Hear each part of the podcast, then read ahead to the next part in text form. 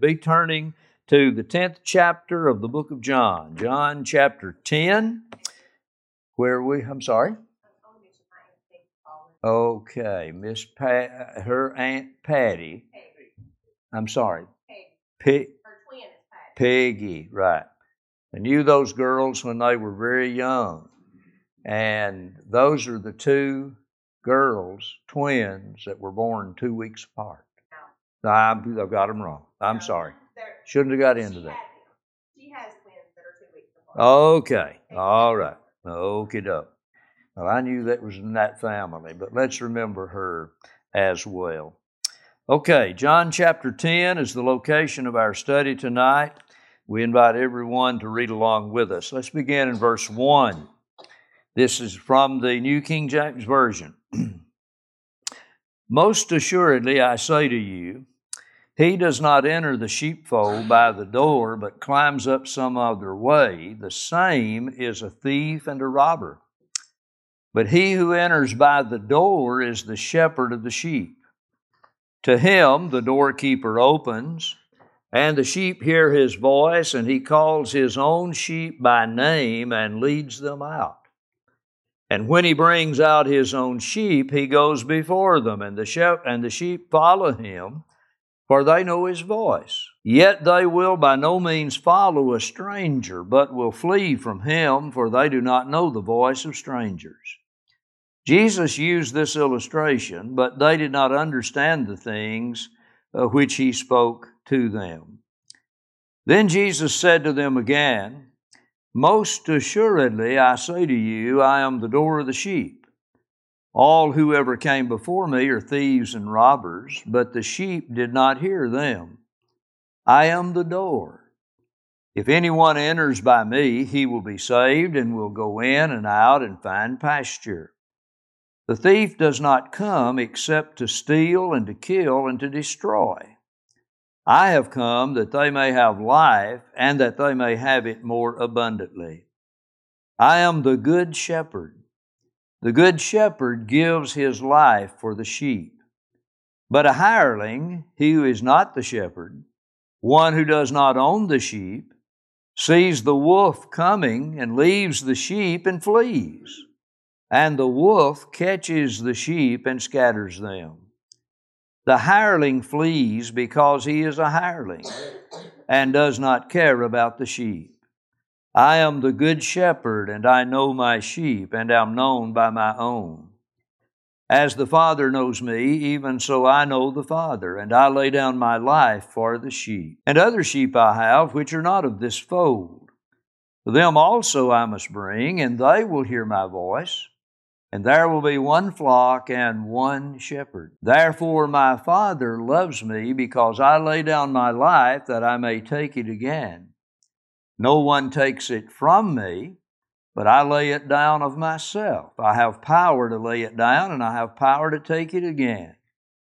This command I have received from my Father. Therefore, there was a division again among the Jews because of these sayings. And many of them said, He has a demon and is mad. Why do you listen to him? Others said, These are not the words of one who has a demon. Can a demon open the eyes of the blind? That last verse ties this particular section with our last section, where Jesus had healed the blind man, and we have read and studied all of the things that arose because of that the division among the people, some saying this is a wonderful thing, and others saying, well, he did it on the Sabbath day, therefore it's wrong. He shouldn't have done it on the Sabbath day. But there is a transition here that really is a continuation of the same problem that was going on in John chapter 9. And when you look at it, it is apparent that the problem was in the fact that many of the Jewish scribes and Pharisees and the rabbis were claiming to be spokesmen and teachers for God. And yet they were opposing the very Son of God Himself. Here were, were people who should have known from the Old Testament scriptures that Jesus fulfilled all of those prophecies.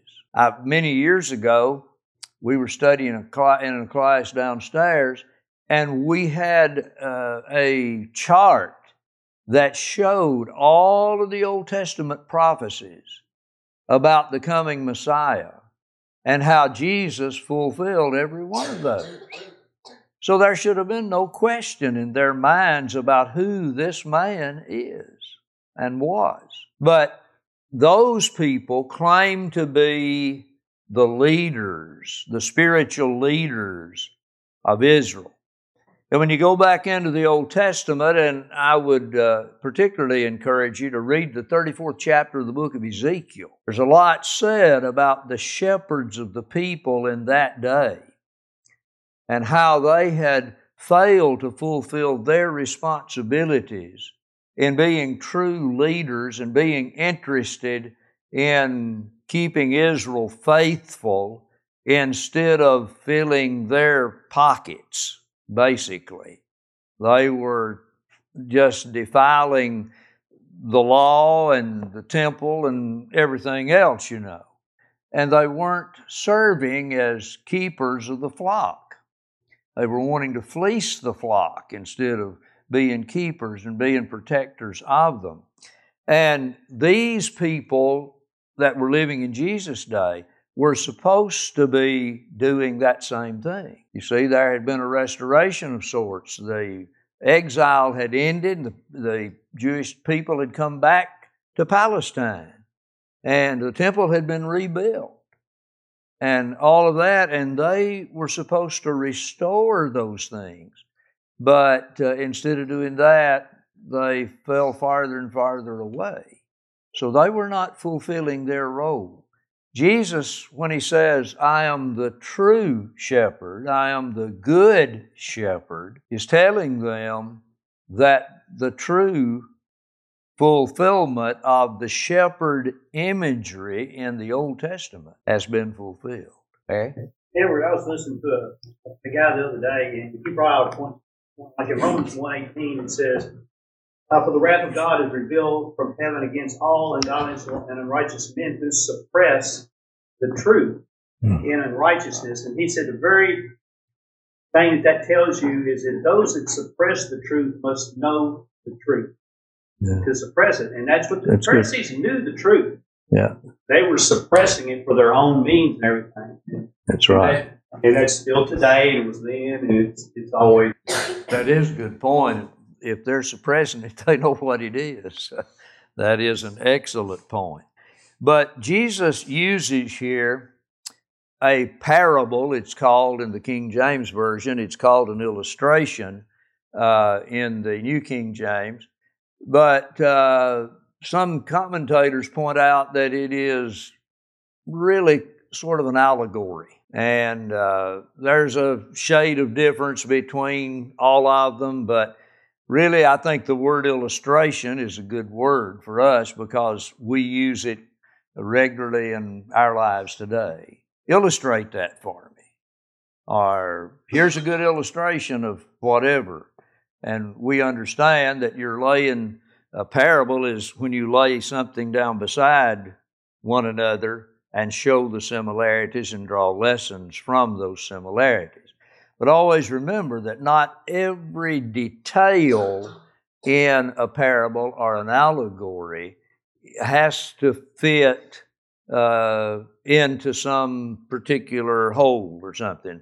There's some things, and we'll see some of that. In, for example, the doorkeeper here. Brother Woods mentions that there have been a lot of people who have had a lot of different views on who the doorkeeper is who opens the door, you know. And uh, he said, when all is said and done, it's mere speculation. Some say it's uh, like maybe Abraham or uh, Jacob or John the Baptist, uh, the Holy Spirit, uh, God the Father. He said, of all of those, God the Father would be the most likely. But he said, really, it's not necessary to try to find or to fit everything into a particular place.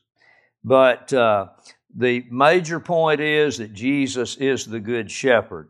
Most of us, I don't know how many of you have uh, been around sheep. I've mentioned before that uh, I've been around them uh, somewhat growing up. Daddy had sheep when I was a small boy, and uh, we uh, would shear them and take care of them, feed them, and all of that. And uh, I, what I know, little I know about them personally, came from those experiences. But uh, Brother Woods talks about in his commentary on John uh, a traveler that went to the Bible lands, and here is an account that he wrote. And he said, I saw this several times. It was something that I saw played out. Now I'm reading from uh, his commentary on page 204. Quote, The shepherds lead their flocks forth from the gates of the city. They were in full view, and we watched and listened to them with no little interest. Thousands of sheep and goats were there in dense, confused masses. The shepherds stood together until all came out. Then they separated, each shepherd taking a different path and uttering, as he advanced, a shrill, peculiar call. The sheep heard them. At first, the masses swayed and moved as, as if shaken with some internal convulsion. Then points struck out in the direction taken by the shepherds. These became longer and longer until the confused masses were resolved into long, living streams flowing after their leaders. End of quote. Now, that's a description, an eyewitness description of something like Jesus is talking about happening. He also quotes from a Dr. Thomason that wrote The Land and the Book. And uh, here is a quote from him as he made his observation about uh, the sheep in the Holy Land. He said, quote, They are so tame and so trained that they follow their keeper with the utmost do- uh, docility, a docile animal. He leads them forth from the fold or from their houses in the village, just where he pleases. As there are many flocks in such a place as this, each one takes a different path, and it is his business to find pasture for them. It is necessary, therefore, that they should be taught to follow and not to stray away into the unfenced fields of corn which lie so temptingly on either side. Anyone that thus wanders is sure to get into trouble. The shepherd calls sharply from time to time to remind them of his presence they know his voice and follow on. But if a stranger calls, they stop short, lift up their heads in alarm, and if it is repeated, they turn and flee, because they know not the voice of a stranger. This is not the fanciful costume of a parable, it is simple fact. I have made the experiment repeatedly. End of quote. Those are reports of that help us to visualize what Jesus is here talking about and describing. He says, I am the good shepherd. What do shepherds do? Lead the flock, they lead, they feed, they protect. What else? That about sums it up. They we would call it tending the flock, tend to the sheep, you tend to a herd of cattle, whatever, they take care of them. But they lead, they feed, they protect or defend the sheep. That's their responsibility. There's a lot said about shepherds. Who are some of the more prominent shepherds other than Jesus being the good shepherd? Bible characters that you remember. David, you immediately think of him, don't you? Who else? I'm sorry? Abraham. Abraham. He had he had sheep, many herds. Have you ever read the book of Job and how many uh, sheep Job had? He had a lot. I believe he had a, what, 14,000 when it was all said and done?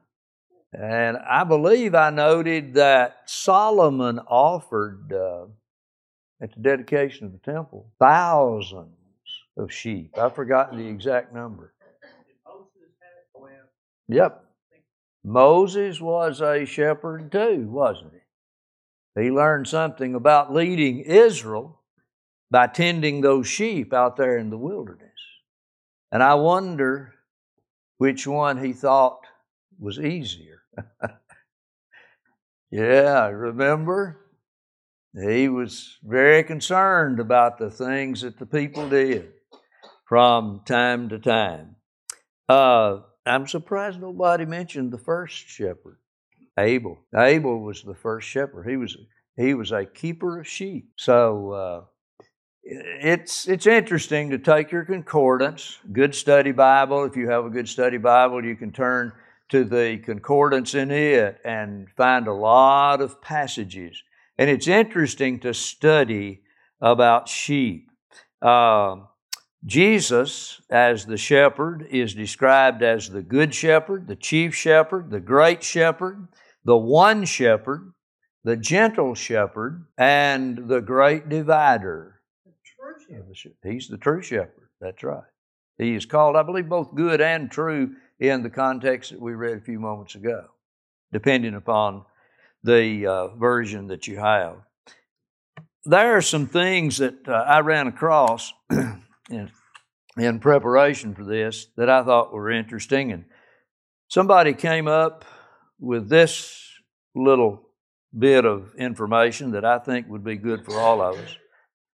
Have you ever wondered why God compares his people to sheep? Do you know any reasons why he do that? Barbara said because we act like them. And Barry said because they're dumb and helpless others trying to sway us. They, yeah, people of the world like That's right. I used this illustration many years ago, but I ran across it again and looking up some things about sheep. Uh, I've forgotten the place. I believe it was in Iran. There were 14, 1,400 sheep that uh, were in a particular flock. And for some reason or other, they started over a steep incline and uh, began to fall over a cliff. And 400 fell over. And the rest of them fell over too, but it killed the 400, the first 400, but the rest of them survived because because they landed on top of the 400. And uh, but they just kept following. They kept following. And sheep does have that tendency. Uh, the first thing that was pointed out was sheep have no sense of direction. Now, some people would say they are dumb. Uh, this writer used stupid, but he said it's better to say they just have no sense of direction at all because they follow, who, uh, follow whoever is leading them, even if it leads off that cliff. And he goes on to talk about that and mentions uh, that very illustration that we used uh, a long time ago. And he mentions another uh, thing that happened. One farmer said that if you have a bunch of sheep in a barn, stretch a rope across the door before you let them out. When the sheep come out of the barn, the first few will jump that rope. If you cut the rope, the remaining sheep will still jump over the rope, even though it's not there, because that's what the rest of the flock did. Now, you think, well, you know, that is that is just crazy. But how many times do people act like that? Quite a lot, don't we? I mean, we are imitators of other people. We see somebody do something and and lo and behold, we end up doing the same thing. And even though what that other person does is going to cause so much hurt and pain and possibly even death. There are a lot of other people who never learn from that. They'll follow in that fellow's or that person's, better said, it could be a man or a woman, uh, footsteps, and the result will be the same. You sure can't. You cannot, it's very difficult to drive sheep, if not altogether impossible. You can lead them. You know, that works pretty good with just about anything on the farm, doesn't it, Jerry? If you can feed your cattle regularly and get them addicted to a certain type feed, most of the time you can get them in. But now, Jerry used to tell me that there would always be one that decides, I'm not going that route. I'm not going in there. Cattle will do that sometimes, but sheep will not. They will follow. They will follow. Listen to this statement from Isaiah 53, verse 6. All we like sheep have gone astray. We have turned every one to his own way. Now, how correct is that? It's, it's very correct, isn't it? Because we do stray and we follow the examples of other people. Sheep are also defenseless. They really cannot defend themselves very well. Have you ever heard a sheep growl or bare their teeth or see their wool stand up on the back of their neck? They don't have any of those tendencies or capabilities. Uh, they don't pull out their claws or, like the porcupine, shoot their quills out. They just don't do that. Now, they do have a couple of things um, that they can, can do. They will run if they sense danger, they will run. Uh, do you know that sheep uh, do not like running water? It terrifies them. Rushing water that makes noise, it is said they will run from that. Now, I've never seen that myself. But what does that make you think of? Psalm 23. He leads me beside still water. That's a picture of peace and tranquility, and serenity. people are not smart enough to not drive through water. True. Now, another thing that sheep can do is kick. I remember that from the few times that I helped shear the sheep. They can kick you. And it is said that a mother sheep, especially, will kick to defend her little ones. That is one of the defense techniques that they have. But uh, when uh, Jesus saw the crowds, we are told in Matthew 9:36, he had compassion on them because they were helpless, like sheep without a shepherd. So that's another point. Sheep are defenseless. Also, we'll get another one or two in before the bell rings, I believe. Sheep also can't uh, get along without help. Now, if you turn a sheep up on its back with its legs up in the air, it cannot get up. And it's, it's that position is called, uh, we've seen, uh, read this in other places in the Bible about being cast down. Cast down and helpless. Now, a cow can't get up either, all right? If they're turned downhill and get their feet up in the air, hell, you and Jerry, help me out. I've I've had a couple to die on the farm over the years. Uh, one cow was just fine, grazing and everything. Mr. Dixon had seen her, and and we found her probably two or three hours later. She had fallen off a bank and landed on her back, and she could not get up, and she died right there. We found her already dead feet are uphill a little bit. They can't they can't roll enough their weight over their feet. They can't roll all the way over. Yeah. I've had lots of times get it and, and roll them roll them over so their feet yeah. on the other side so that they Yeah, up. if you find them, if you can roll them over, they can get up. Now a horse or a mule on the other end can do what? they can roll all the way over. I've seen our mules do that. But the sheep can't get up without help. We need help too, don't we? Uh, we'll be cast down sometimes, and uh, we we find this statement in Isaiah 40, verse 11. He will tend his flock like a shepherd. He will gather the lambs in his arms. He will carry them in his bosom and gently lead those that are with young. Isn't that a beautiful and picturesque statement? That's truly a picture of the Good Shepherd. Sheep are said to be emotional too. and to be able to recognize the shepherd's voice as we have uh, illustrated tonight in doing these things. They also can detect strangers. So when God talks about his people being sheep, how many times are we warned about false teachers and about those who teach strange doctrines? We ought to be able to recognize those because the Good Shepherd has revealed to us who those people are.